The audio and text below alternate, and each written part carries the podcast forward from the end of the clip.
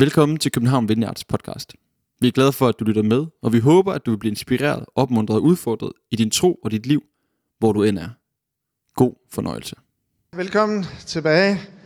Og jeg hedder Flemming og er en af præsterne i kirken. Jeg kæmper lidt med mig selv, om jeg lige skulle måtte dele sådan lidt en, øh, en, en øh, familiær kommentar, fordi at øh, Anna og jeg, vi er jo kommet her i kirken hele dens liv, og elsker at være til hver eneste gudstjeneste, men indimellem min kone har en sygdom, så gør hun har ret træt, så øh, hvis ikke vi ser hende her om formiddagen, så er det fordi, hun har valgt at tage med om aftenen, i stedet for at have bedre energi til det. Så det er bare lige hvad jeg har sagt.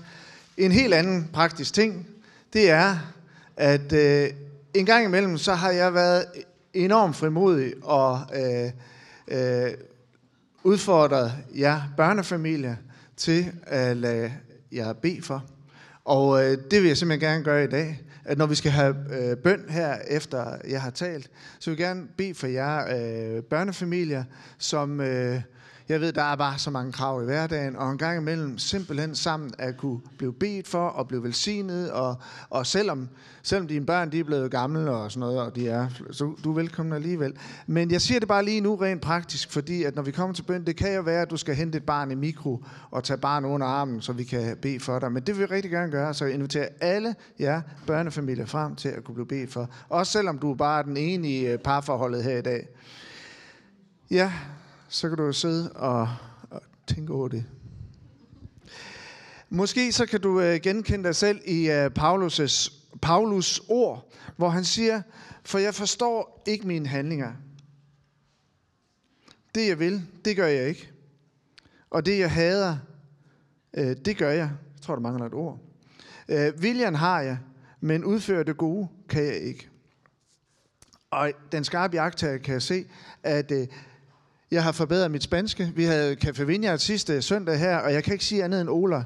Men nu har jeg simpelthen lavet spanske slides her. Prøv lige at se. Så Alejandro, Victor, Roberto, men altså, de kan jo dansk alle sammen. Så næsten så... Men altså, viljen til at udføre det gode, det har jeg til at inkludere. Så om det, bliver, om det, om det skaber præcedens, det ved jeg ikke. Nå, men vi, vi, vi ved ikke, hvad Paulus præcist hen, henviste til i sit liv. Men øh, man kunne godt få den forestilling, at Paulus, han kendte til øh, overspringshandlinger. Øh, vi voksne, vi bruger faktisk to til tre timer i gennemsnit om dagen øh, på vores skærm. Altså, det er lang tid. Overspringshandlinger, det er en naturlig del af vores menneskelige adfærd, øh, og øh, mange af os, vi tyr til dem i vores øh, travle daglige liv, og det behøver ikke at være et problem. Nu er jeg nordjyd en lille smule øh, sådan lidt krejler. Jeg kan godt lide at sådan, øh, se på møbler og den motorcykel, jeg nok aldrig får. Og så om morgenen der, når jeg vågner alt for tidligt, for det gør jeg, det er alderdom, så kan jeg bruge tid en time, måske indtil solen står op på, at sidde og kigge på Marketplace eller Den Blå Avis. Øh, og det er jo ikke et problem i sig selv, men det her krejlergen, det står lidt i kontrast og konkurrerer ind imellem med min beslutning om, hver morgen, den skal indledes som det første med bibellæsning. Øh, det behøver ikke være et problem, men vi ved også, at øh, sådan vedvarende og, og dominerende overspringshandlinger, øh, det kan være udtryk for en dybere liggende restløshed, øh, depression, ængstelighed, stress, angst, eller indre uro eller perfektionisme, tankemøller, dårlig selvværd, og listen er lang. Og de her overspringshandlinger, de fungerer jo som sådan et indre belønningssystem, eller en, en, en, en lille flugt fra udfordringerne. Og det kan også være udtryk for en tørst, som i virkeligheden aldrig kan slukkes. Så når jeg tager udgangspunkt i Paulus ord her, om, øh, hvor han siger, det jeg vil, det gør jeg ikke, og det jeg hader, det gør jeg. Viljen har jeg, men udføre det gode kan jeg ikke. Så er det blot for at sætte det i kontrast til et liv i overflod, som findes inden for din og min rækkevidde, men som vi på en eller anden måde, i hvert fald i perioder, har så ufattelig svært ved at række ud efter i det daglige.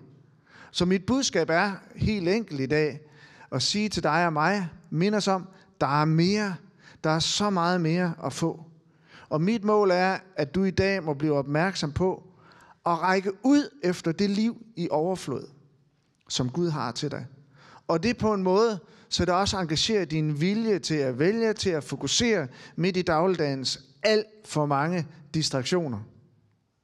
Og jeg er så overbevist om, at der findes så meget mere liv i overflod.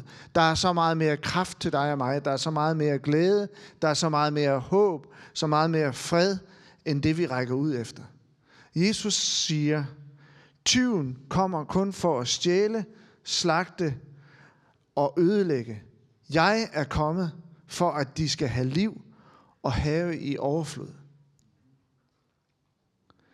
Og Bibelen kredser om et tilbagevendende tema, nemlig vandet som en metafor for liv og for overflod. Bibelen den skifter faktisk mellem to øh, sidestillede metaforer. Øh, både vandet og floden, som giver liv og liv i overflod. Og med det her tema, så er det, at Bibelen vil udfordre os til at stille os selv et spørgsmål. Lever jeg liv i overflod? Lever jeg et liv i overflod? Lever jeg dagligt af det vand, som Gud vil give mig? Lever jeg tæt på floden, eller hvor langt fra kilden lever jeg? Jesus han møder en samaritansk kvinde ved en brønd. Mens hun henter vand op fra brønden, hun er alene, der er ikke andre til stede, det er dagens 12. time. Hun, øh, hun har nogle issues i sit liv, som gør, at hun går ud til vandet øh, og henter vand op, øh, hvor der ikke er andre til stede. Og der stå, møder Jesus hende, og han beder hende om noget at drikke. Og chokeret over, at Jesus han overhovedet taler til hende, så spørger hun, hvordan, hvordan kan du, en jøde, bede mig, en samaritansk kvinde, om noget at drikke? At det, det, at han henvender sig til hende, det er sig selv dybt intimiderende.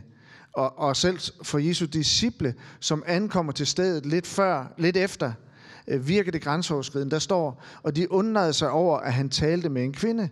Så hele situationen her er ret akavet. Dels fordi kvinden, hun er samaritaner, og samaritanerne, de, var, øh, de var, lå i strid med øh, jøderne, de var nært beslægtet, men lå i strid med hinanden, og der var indgiftede ægteskaber, og det var bare virkelig, virkelig dårligt, når en samaritaner og en jøde giftede sig med hinanden, tænkte man. Og så var hun kvinde, og det var også intimiderende, hvis en mand talte med en kvinde, som ikke var hans hustru. Så her er det akavet, fordi vi møder en række fordomme, kulturelle, religiøse, racistiske fordomme. Men Jesus han tog bare ikke del i de fordomme, som kvinden havde oplevet tidligere. Hun havde en, øh, jeg ved ikke om man kan kalde det farverig fortid. Hun har været gift fem gange, og den mand, hun nu boede sammen med, var hun ikke gift med. Og Jesus han var hverken fordomsfuld eller moralist. Og efter sådan en længere interessant samtale, du kan læse derhjemme, så siger Jesus til kvinden, hvis du kendte Guds gave, og hvis du vidste, hvem der siger til dig, giv mig noget at drikke, så vil du have bedt ham, og han vil have givet dig levende vand. Og kvinden, hun er lettere forvirret. Hun, hun siger, en hver, som drikker det vand, øh, nej, men Jesus, nej, hun er forvirret, undskyld. Og Jesus siger, en hver, som drikker af dette vand, skal tørste igen. Men den, der drikker af det vand, jeg vil give ham, skal aldrig i evighed tørste.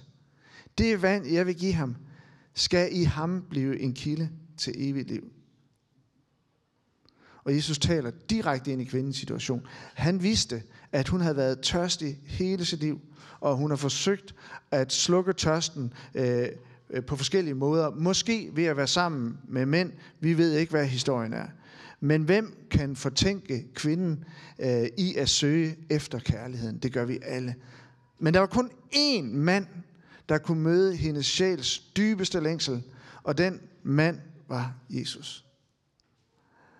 Thoreau, han sagde, at uh, that most people lead lives of quiet desperation.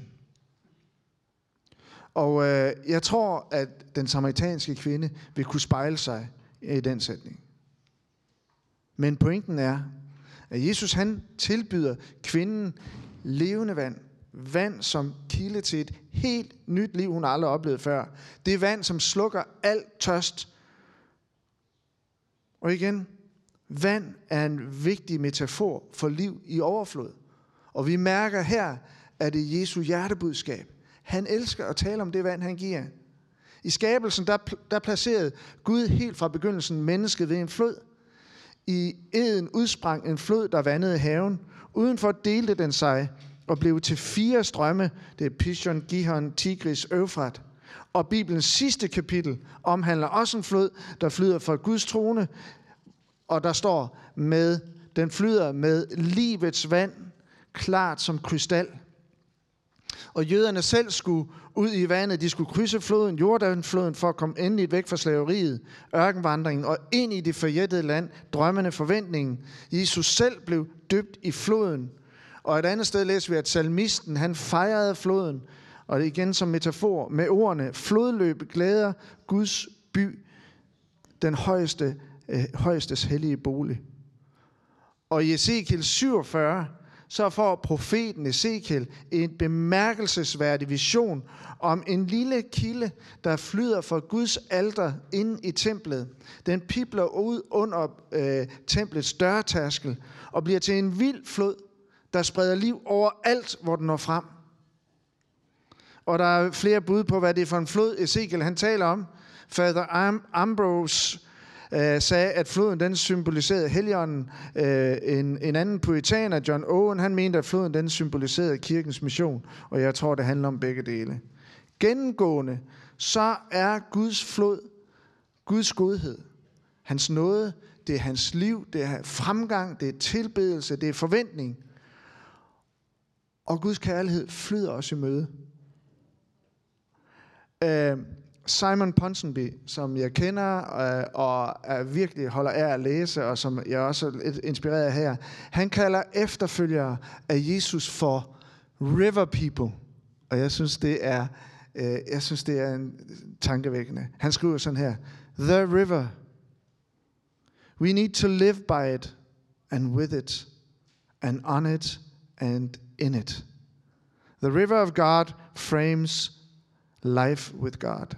Followers of Jesus are river people. Vi er river people, hvis vi tager imod det vand, han giver os. Og vi er alle sammen skabt til at dagligt at vandre med Gud i Edens have. Det var det, der var tanken. Langs floden, op og ned af floden. Skabt til at nyde den aller dybeste relation med Gud og leve nær den her flod. Men med vores frie vilje, vil Bibelen fortælle os, så gjorde vi oprør med Gud. Ham har vi ikke brug for. Jeg læste om øh, en psykolog, Anne Solberg, hun beskriver, øh, at øh, mennesket lider af et forladthedstraume, som udspringer, som hun siger, af noget, der ikke var. Altså vi lider af en generel mangeltilstand. Der er noget, der ikke er, som skulle være i vores liv. Og jeg vil pege på, at det er Gud. Vi lider nu afsand, afsavn. Vi længes hjem. Vi længes til den nære relation. Vi har ikke det, vi havde. Og vi er ikke længere der, hvor vi skulle være. Tolkien han sagde, we all long for Eden, and we are constantly glimpsing it. Vi ser glemt af det, og nu kommer Jesus altså. Og det er lige præcis med de ord, han når ind til kvindens hjerte. Hun er desperat, hun er undvigende, hun henter vand i dagens aller varmeste time for netop at undgå andre mennesker og deres fordomme.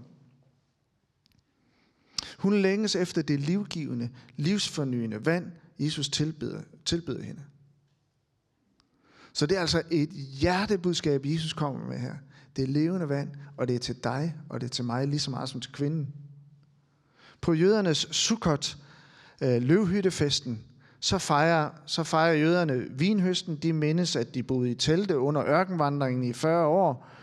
Og øh, så sker der det, at under den her mange dages øh, fejring, så øh, er, er der en tradition om, at præsten han henter vand fra Siloams dam, og så under en festlig procession, så føres vandet, bæres det op til templets alter, som en tak til Gud for vandet, og som en bøn om forkommende regn.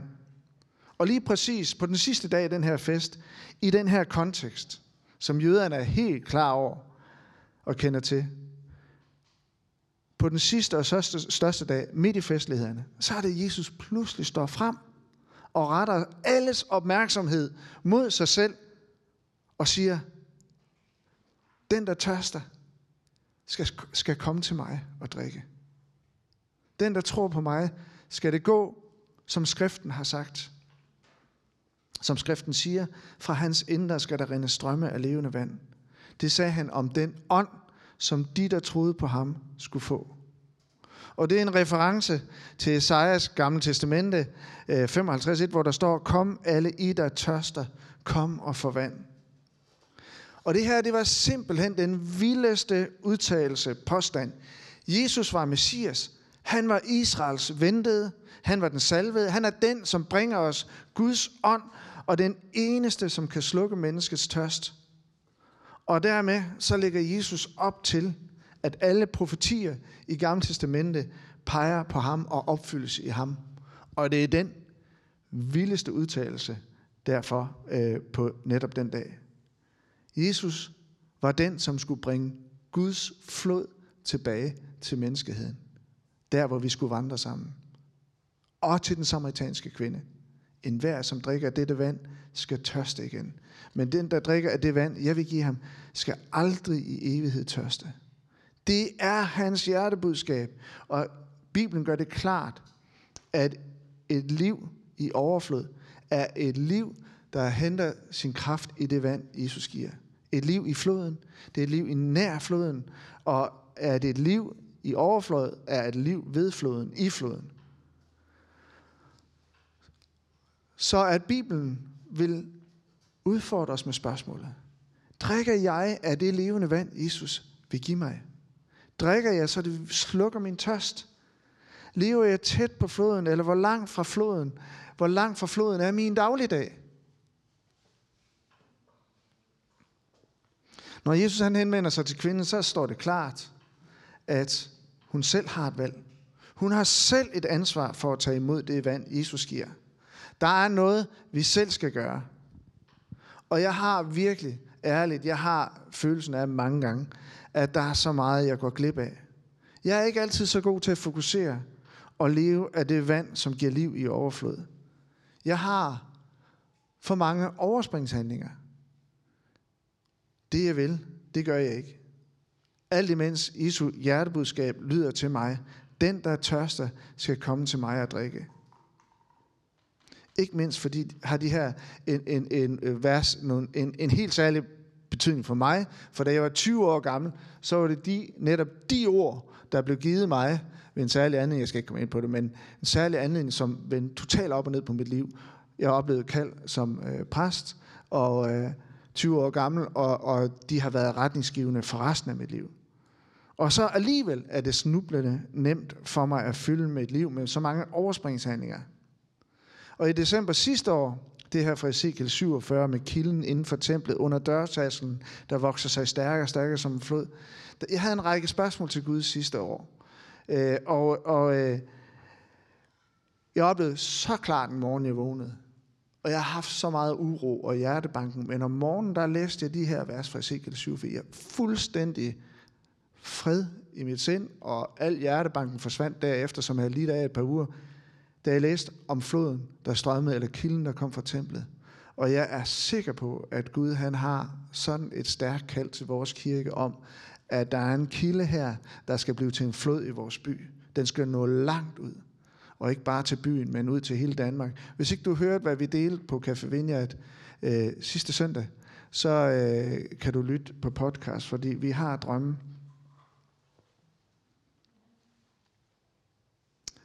For mig var det en fornyet dagsorden. Men jeg tror også, at Gud har så meget til mig. Så meget mere til mig personligt. Og jeg er stadigvæk ved at lære at drikke af den rigtige kilde. Fordi der er så mange kilder her i livet, vi kan vælge at drikke af. Der er endda mange dårlige kilder. Og et væld af mulige overspringshandlinger. Men jeg tænker, der er noget, vi selv kan gøre. Jesus han overfalder os ikke. Han tilbyder det. Og der er lidt praktik i det her der, som handler om, hvad kan vi selv gøre, hvis vi ønsker at være river people, og ikke, kunne man kalde det, desert people. De mennesker, som lever i det vand, som Jesus vil give. For det første, jeg nok gør det hurtigt, ærlig. For det første, jeg har tre kort ting. Og alle jer, der er unge, jeg skal nok skynde mig færdig. Ærlig, vi har et ansvar, som handler om at være ærlig med os selv. Hver, hvilke kilder drikker jeg af, nu når jeg er trist, når jeg er umotiveret, når hverdagen den bare kræver venstre fod, højre fod. Altså det var Rich Nathan Columbus Vinje, han sagde det her, når man skal gå hen imod sin drømme og alt det, man forventer, så er det bare venstre fod, højre fod, venstre fod, højre fod. Der er bare noget der. Men hvad gør vi, når det bliver for trivielt, når vi oplever os ensomme, misforstået, når vi er selvmedlidende, når vi er stressede, når vi er fristede? Flygter jeg længere væk fra Gud, eller vælger jeg at drikke af den kilde, der fører mig nærmere Gud?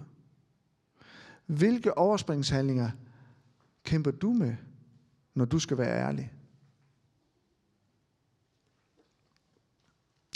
Overarbejde, overpræstation, materialisme, overdrevet shopping. Det er altid noget med overdrev, øh, overdrivelse. Overforbrug og underholdning, misbrugte relationer, øh, rusmidler, porno. For mange timer bare på sofaen. Øh, det var ikke kun Jesus, der var ærlig med kvinden. Kvinden var ærlig med sig selv og hendes omgivelser. Og der står nemlig, at kvinden lod sin vandkrukke stå og gik ind til byen og sagde til folk, kom og se en mand, som har fortalt mig alt, hvad jeg har gjort. Det er altså noget af en, øh, en, en vild adfærd. Ikke? Hun havde allerede drukket kilden. Hun var fuldstændig fri og fundet nyt liv, og kun hos ham alene, og vidste, det var nok til at stå frem ærligt. Så vores ansvar handler om at være ærlig med, med os selv. Det er en del af praktikken. Det, det handler om at være ærlig med, hvad er det for nogle kilder, jeg drikker af? Og nu nævnte jeg bare nogle, måske typisk, men det kan være noget helt andet. Det jeg vil, det gør jeg ikke. Og det jeg hader, det gør jeg. Og så må vi huske på, at Jesus han altid fortsætter med os. Han er der altid for os. Kilden er der altid. Den står i sidste kapitel i bogen. Der er en flod. Du kommer til at vandre op og ned den flod sammen med ham. Han giver aldrig op. Ingen moralisering. Det er bare med at få fat i kilden. Forventning. Der findes forkerte forventninger, der findes gode forventninger. Jeg tror, at, at, at vores forventninger generelt dagligt er under angreb. Der er en kamp omkring de gode forventninger i vores liv. Der er så meget, der kan kvæle vores forventninger. Det kan være, at du kæmper med nogle scenarier, ulykkescenarier hele tiden, hvor du tænker, at det kommer nok ikke til at ske. Jeg bliver aldrig rask, eller jeg kommer aldrig til at finde kærligheden, eller og så videre, og så videre. De kan styre vores tænkning så meget i den grad, og, og, og jeg tror, Jesus vil øh, give, øh, altså han vil udfri de her dårlige forventninger til gode forventninger. Der er så mange store og små ting, der kan kvæle din glæde på vej til studie eller arbejde på vej hjem igen og nu skal det jo til at være mørkt hele tiden. Og sne. Og det eneste gode, det er jo koldt vand i haneren, tænker jeg. Et liv helt uden forventning, det er virkelig tungt. Og vi er skabt til at leve i forventning. Vi er river people. Når vi er nogle stykker, der går på Hulgårdsplads og snakker med mennesker, som er i dyb øh, nød og kæmpe udfordringer. Alligevel, så er der nogle af dem, som har forventninger. Og det kan jeg undre mig over. Men det er fordi, vi har brug for at leve i forventning. Vi kan ikke leve uden.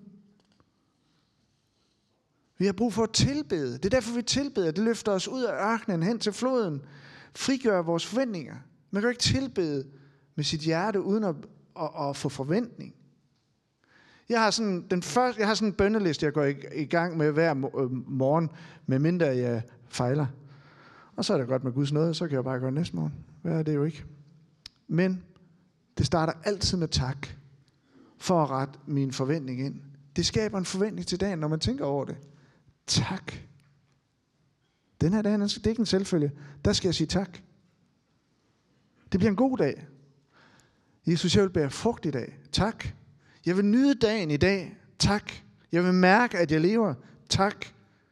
Jeg vil ikke bekymre mig om dagen i morgen. Jeg skal, jeg skal prøve. Tak, Gud.